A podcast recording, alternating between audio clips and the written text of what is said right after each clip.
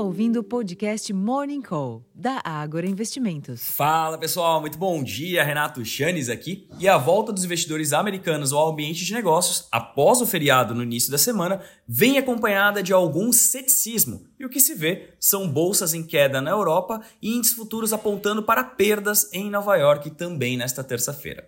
Dados econômicos, como o índice de preço ao consumidor, o CPI da Alemanha e o salário semanal médio no Reino Unido, relembram que a batalha contra a inflação ainda não foi vencida e que a perspectiva de iminente queda de juros pode estar carregada de um otimismo que não necessariamente encontra amparo na economia real. Para além das bolsas, o dólar opera em alta ante a maioria das divisas internacionais, os contratos futuros do petróleo avançam, enquanto que os preços futuros do minério de ferro registraram novas perdas em Dalian ao caírem 0,64%, cotados ao equivalente a 130 dólares e 86 centes por tonelada. Este não é o ambiente mais inspirador para a tomada de risco em nosso mercado. E de fato, o EWZ, que é o principal ETF brasileiro negociado no exterior, caía quase 1% no pré-mercado.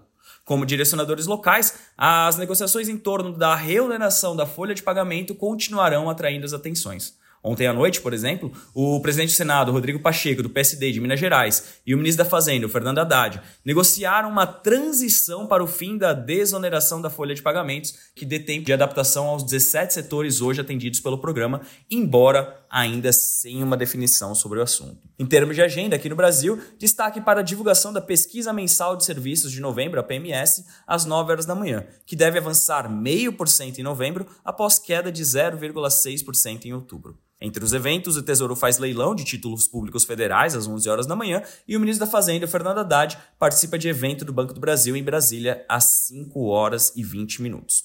Nos Estados Unidos, destaque para os resultados de Goldman Sachs e Morgan Stanley ainda antes da abertura dos negócios. Durante a sessão, sai o índice de atividade industrial em Paris State, às 10h30 da manhã, e o diretor do Federal Reserve, Christopher Waller, participa de evento a 1 hora da tarde.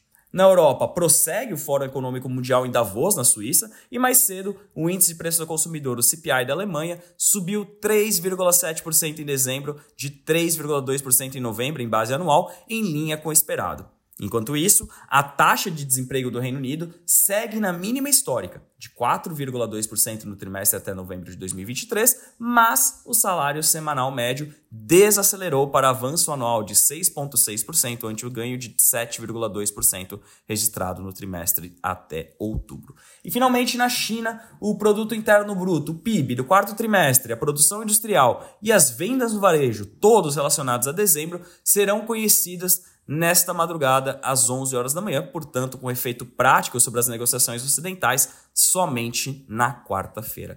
Pessoal, acredito que esse seja um breve resumo do que esperar para a sessão. A tendência para a abertura é negativa, mas a depender de notícias vindas lá de Brasília, principalmente em relação à questão da reoneração da folha de pagamento, nós podemos ter uma inversão dos negócios. Para isso, eu sugiro que vocês acompanhem além dos nossos podcasts, dos nossos relatórios, a nossa programação completa dentro do YouTube, nas lives da Ágora e também os nossos macro insights, que são reviews econômicos divulgados ao longo da sessão pelo nosso time de economia, pela Maria Clara e também pelo Dalton Gardman. Então fica o convite aqui para vocês ficarem bem informados durante todo o dia. Eu vou ficando por aqui, desejando a todos uma excelente sessão, um ótimo dia e até a próxima. Tchau, tchau!